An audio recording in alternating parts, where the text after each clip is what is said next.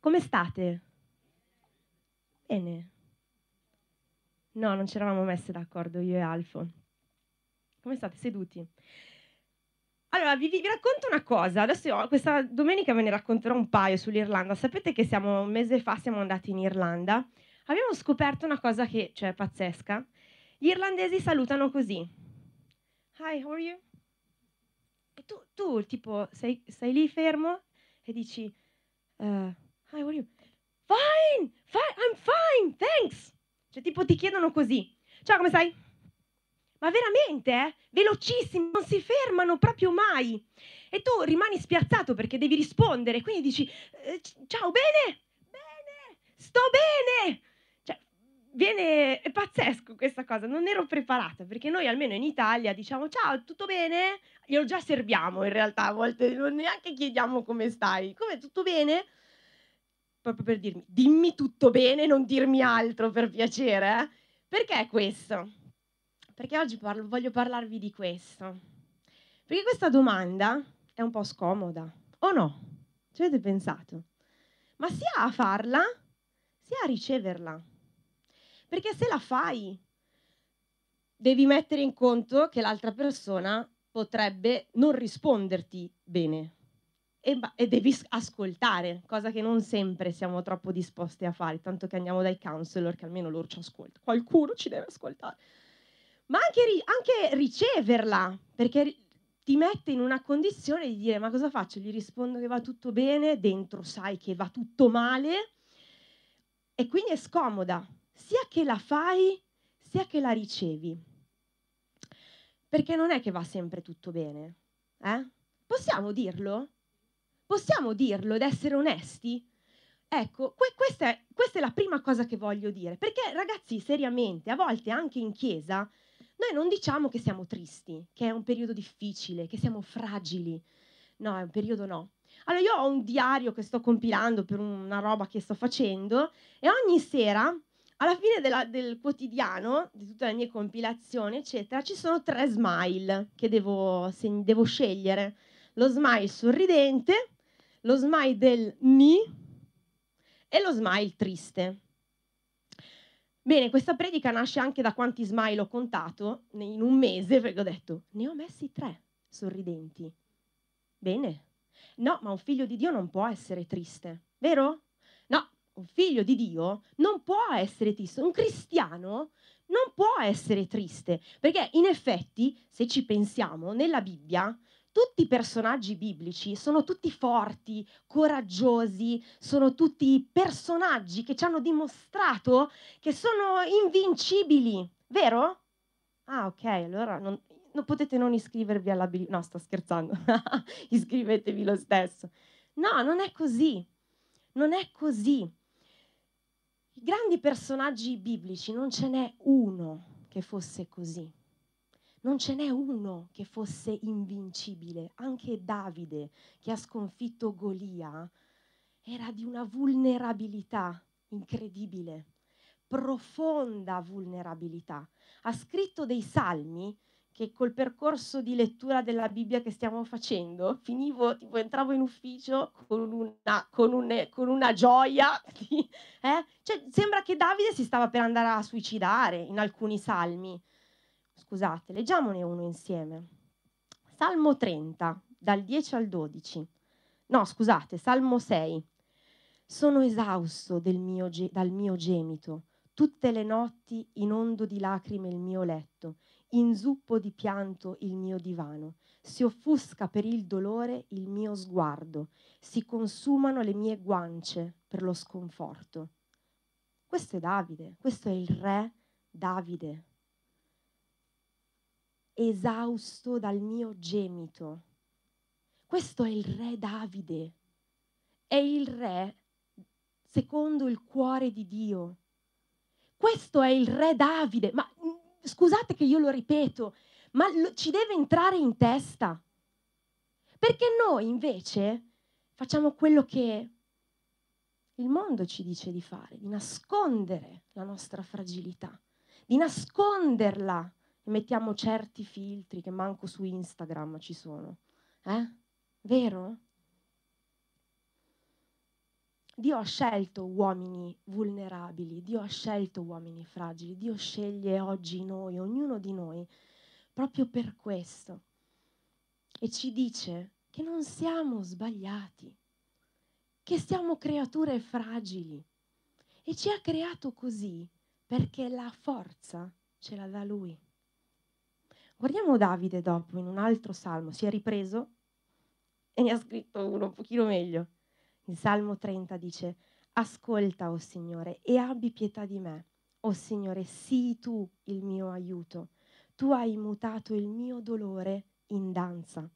Hai sciolto il mio cilicio e mi hai rivestito di gioia perché io possa salmeggiare a te senza mai tacere.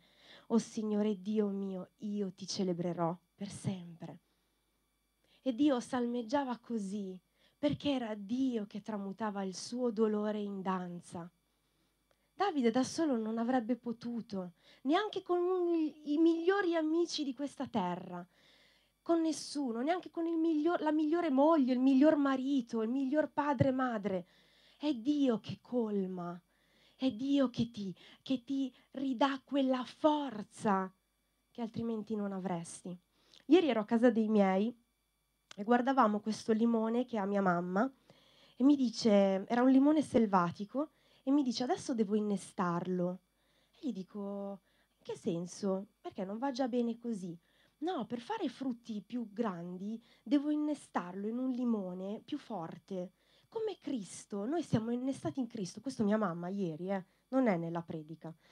E dico, caspita, è vero, che bello, non ci avevo mai pensato. E poi ho pensato che io ho un alberello, che è una, un alberello eh, con un fusto, e poi sopra c'è una palla, che è tipo un bosso, si chiama così.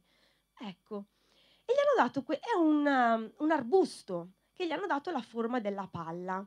Però se tu osservi questo albero, c'è il tronco bello e poi c'è della resina eh, che congiunge questo arbusto al tronco. E tu da lontano lo vedi e dici che bell'albero. Ma in realtà quell'alberello, che fa poi dei fiorellini bianchi bellissimi, è così rigoglioso non per merito suo, ma c'è, c'è, anche del suo merito perché i fiorellini li fa lui, ma prende la linfa dalla, dal tronco in cui è stato innestato. Questi siamo noi. Quando accettiamo Gesù nella nostra vita e Cristo, lo Spirito Santo viene a vivere dentro di te, noi siamo fragili arbusti che prendiamo linfa direttamente da Lui e allora diventiamo alberi. Persone che uh, hanno il problema della depressione, ma non nascondiamolo, non è una fragilità, non, è, non c'è da vergognarsi.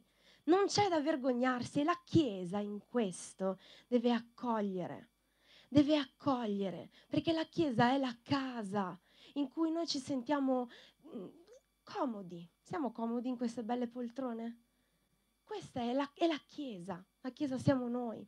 Siamo le persone che ci sosteniamo, le persone che ricevono comprensione da Dio e la diamo. Il mondo ci insegna a giudicarci e allora per questo abbiamo paura e timore a dire sono triste, è un mese di inferno. E non lo diciamo per paura del giudizio, ma in qua siamo a casa. Non c'è bisogno di andare sempre solo da una counselor, basta girarci verso il fratello e dire prega per me, perché questo mese è tremendo, perché questo anno, non lo so quant'è il periodo, è tremendo, ok? E perché un'altra verità, che anche questa sembra che n- la sappiamo ma non la vogliamo proprio troppo sapere, è che Dio non ci ha mai detto che avremmo avuto una vita facile. Ma non ce l'ha mai detto, non c'è una promessa biblica dove tu dici se tu mi seguirai tutto sarà rosa e fiori per te. No, cioè non è il paese dei balocchi, no, Anzi, forse c'è scritto esattamente l'opposto, però abbiamo questa convinzione perché il mondo ci dice, perché la società ci dice, quando tu, quando tu gli dici, ma sei, sei figlio di, sei, sei cristiano evangelico, allora miseria, come fai allora ad avere tutti questi problemi? non riescono quasi a volte a conciliarla questa cosa, come se Dio fosse appunto quello con la bacchetta magica che risolve sempre tutti i nostri problemi. A volte lo trattiamo anche noi così, ma non è vero, non è vero, lui non lo ha promesso, lui ha fatto un'altra promessa, tante, tante, tante, tante, tante volte. Lui ha promesso di non lasciarci mai soli, mai soli, vero? E quindi noi però pensando che eh, le cose ci devono andare sempre tutte quante bene, ci facciamo le pianificazioni della vita, non solo delle vacanze, delle varie cose, no? Ci insegni, cioè facciamo tutti questo, ma è giusto, è giusto, eh? non è che sto dicendo che è sbagliato, però cosa succede? Che quando arriva l'imprevisto perdiamo il controllo. Perdiamo il controllo e la vista si annebbia, vortice nero, cioè iniziamo ad avere le emozioni che Dio ci ha dato, vanno tutte in contrasto e a volte ci sentiamo un po' bipolari perché preghiamo e diciamo sì, va bene, dai, Signore, grazie. No, no, Signore. Ma solo io sono così o siamo un po' tutti? Ecco, eh, siamo un po' tutti così, ma dobbiamo essere onesti con noi stessi, ammettere questo. Guardate che è la cosa più bella del mondo, ammetterlo perché ci eh, umanizza, che ci rendiamo conto che siamo tutti sulla stessa barca con Gesù che dorme. Dici, oh sveglia! siamo tutti quanti così. Perdiamo il controllo. Adesso vi racconto una roba che è successa, visto che vi ho parlato dell'Irlanda. Noi abbiamo pianificato più o meno questo viaggio, eh? più o meno. Tra l'altro, il più o meno è Alfo senti, ma visto che ci sei andata un anno fa, due, non è che mi passi il tuo itinerario che non ho neanche il tempo di farne uno. Quindi questa è stata la mia pianificazione. Partiamo. Davide l'unica cosa che ha letto è che non c'era bisogno di prenotare campeggi perché ce n'erano e comunque nessuno andava in campeggio. Quindi noi abbiamo detto, vabbè, allora quando siamo là, evviva l'avventura, facciamo tutto quanto lì. Insomma, arriviamo, e già prima anomalia, non c'era la pioggia, c'era un sole, cioè me, peggio che in Sicilia, non so. Quindi, vabbè, sole. Un'altra cosa è che c'era una festa nazionale, anche lì festeggiano il 2 giugno, non la Repubblica Italiana, non so, il 5? Ah vabbè, comunque poi gli irlandesi fanno quei super mega ponti, mm, che sono bravissimi, Ehm, e quindi praticamente siamo arrivati, an- arriviamo praticamente non c'era posto. Non c'era, non c'era pa- campeggi ce n'erano boh, uno ogni 70 km, era un problema. E cosa facciamo adesso? E io inizio, allora, poi facciamo un'altra premessa, mai fatto un viaggio in camper. Cioè io non sapevo, più o meno avevo visto quello di Luigi, ma non sapevo niente né come l'acqua, no? non puoi usarla tanto, devi chiudere, attenta che finisce. Gli spazi, poi con Davide alto due metri, potete immaginare quanti, quanti bernocoli si è preso e poi insieme, no, allora sposta, passa tu, passo io.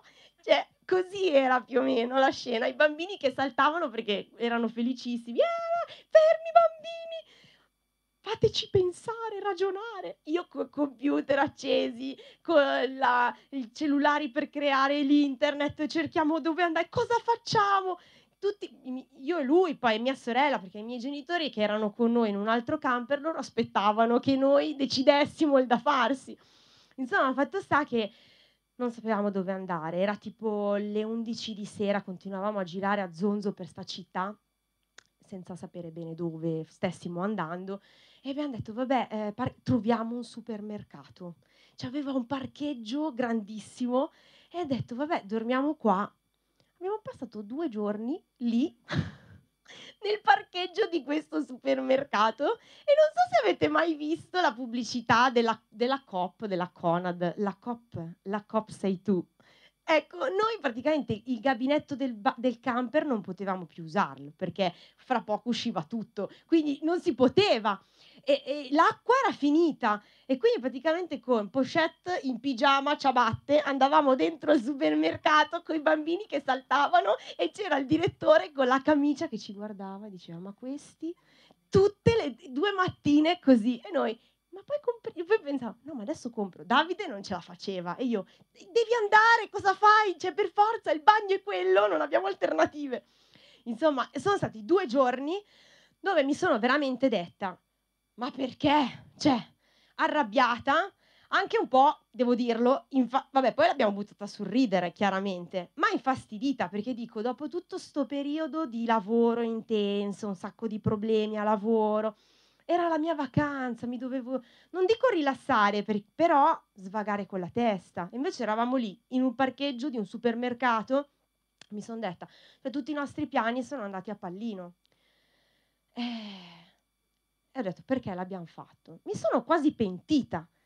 Poi dopo abbiamo ripreso il nostro viaggio. Finalmente sono finite queste vacanze ed è stato uno dei viaggi più belli della mia vita. Cioè abbiamo visto dei paesaggi e delle cose meravigliose. Ora lo so, è un esempio stupidino, un esempio un po' banale, però ci insegna tre cose questa, questo piccolo aneddoto. Ci insegna ad accettare gli imprevisti della vita, no? Eh? A prenotare prima, anche questo ci insegna. Ci insegna che possiamo accettare, imparare ad accettarle le, gli imprevisti della vita, perché non sempre abbiamo il controllo. E questo è un po' da mettere in conto. Noi possiamo fare tutte le pianificazioni di questa terra, ed è giusto farle, ma dobbiamo sapere dentro che, che non, è, non abbiamo tutto il controllo di questa vita e che qualcosa può succedere. Anche questa è una cosa banale, una cosa uh, stupidina, ma che ci insegna che anche un viaggio può andare così. Ci insegna ad adattarci ai cambiamenti e a trovare soluzioni creative, perché la creatività che Dio ci ha dato non è solo la creatività del pitturare, del dipingere o del fare delle cose, delle nuove invenzioni. La creatività è anche trovare soluzioni ai problemi della nostra vita. Vero? Qualsiasi sia il problema, la creatività che Dio ti dà è per cercare di trovare una soluzione e uscire da, quella, da, quelli, da quel momento di incertezza. E la cosa più grande è di fidarci di Dio. Questo è l'insegnamento più grande, perché una cosa che ho imparato nella mia vita, che continuo a sperimentare, è che Dio non ci ha detto che non ci saranno imprevisti, però Dio riesce a trasformare anche l'imprevisto peggiore in qualcosa di buono. E detto così sembra quasi banale, dice, eh vabbè, fai facile, è un viaggio, parliamo di una malattia grave. È vero, ci sono delle cose brutte che accadono, ma Dio, il Dio che io ho conosciuto, il Dio che io ho sperimentato, non dice che sempre e per forza ti guarirà, ma che in quella malattia, in quella circostanza brutta, in quella tempesta terribile, Lui comunque è con te e comunque riuscirà a darti qualcosa di buono da quella circostanza, sempre. Questa è una certezza. Ed è questa la fede che riponiamo in Lui.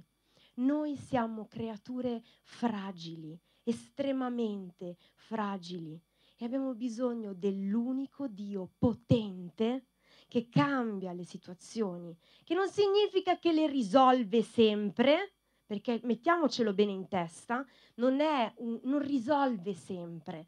A volte magari non capiamo il perché non le risolve, ma Lui è con noi sempre. Lui non ci lascia da soli mai. È vero?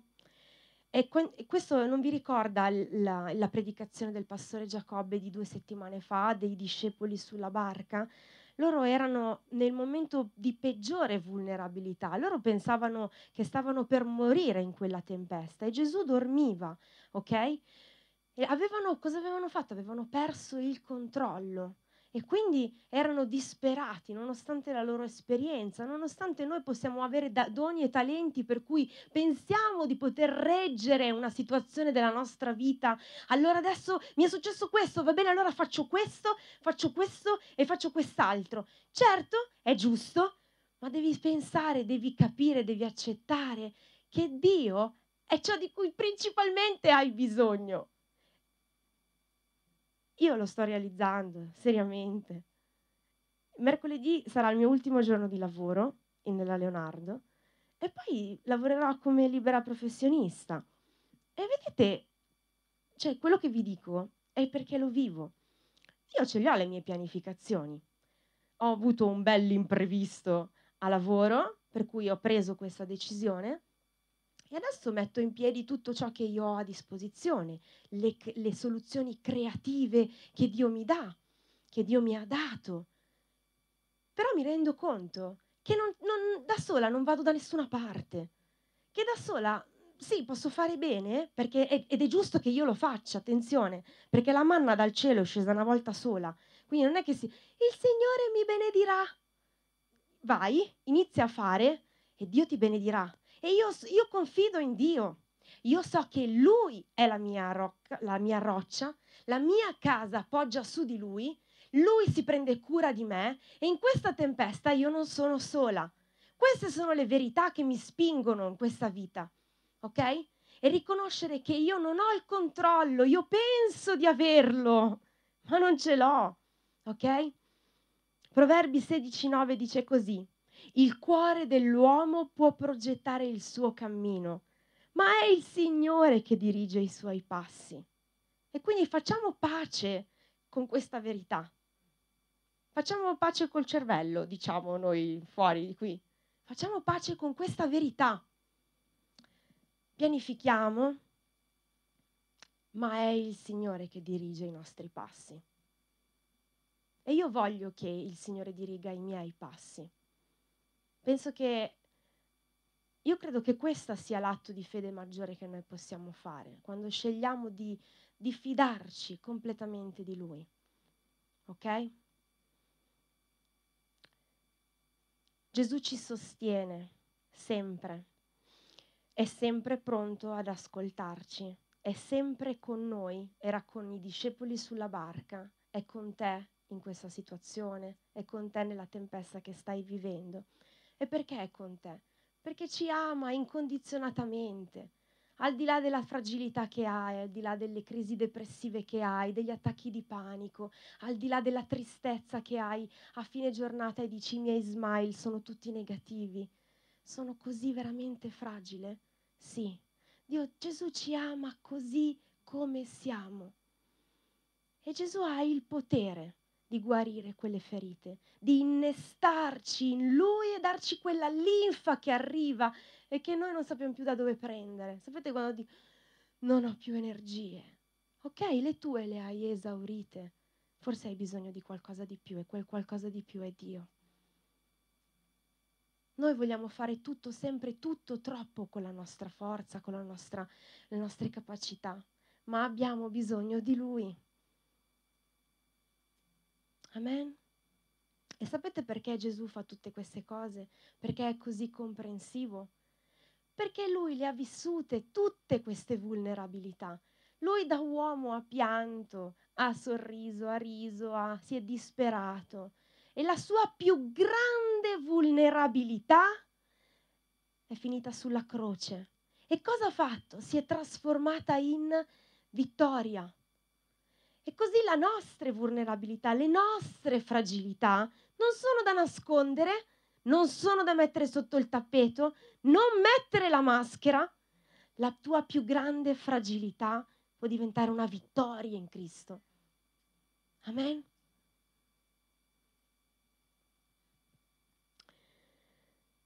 Siamo creature fragili e vulnerabili e Dio ci chiama ad essere sinceri, ad abbassare le nostre difese.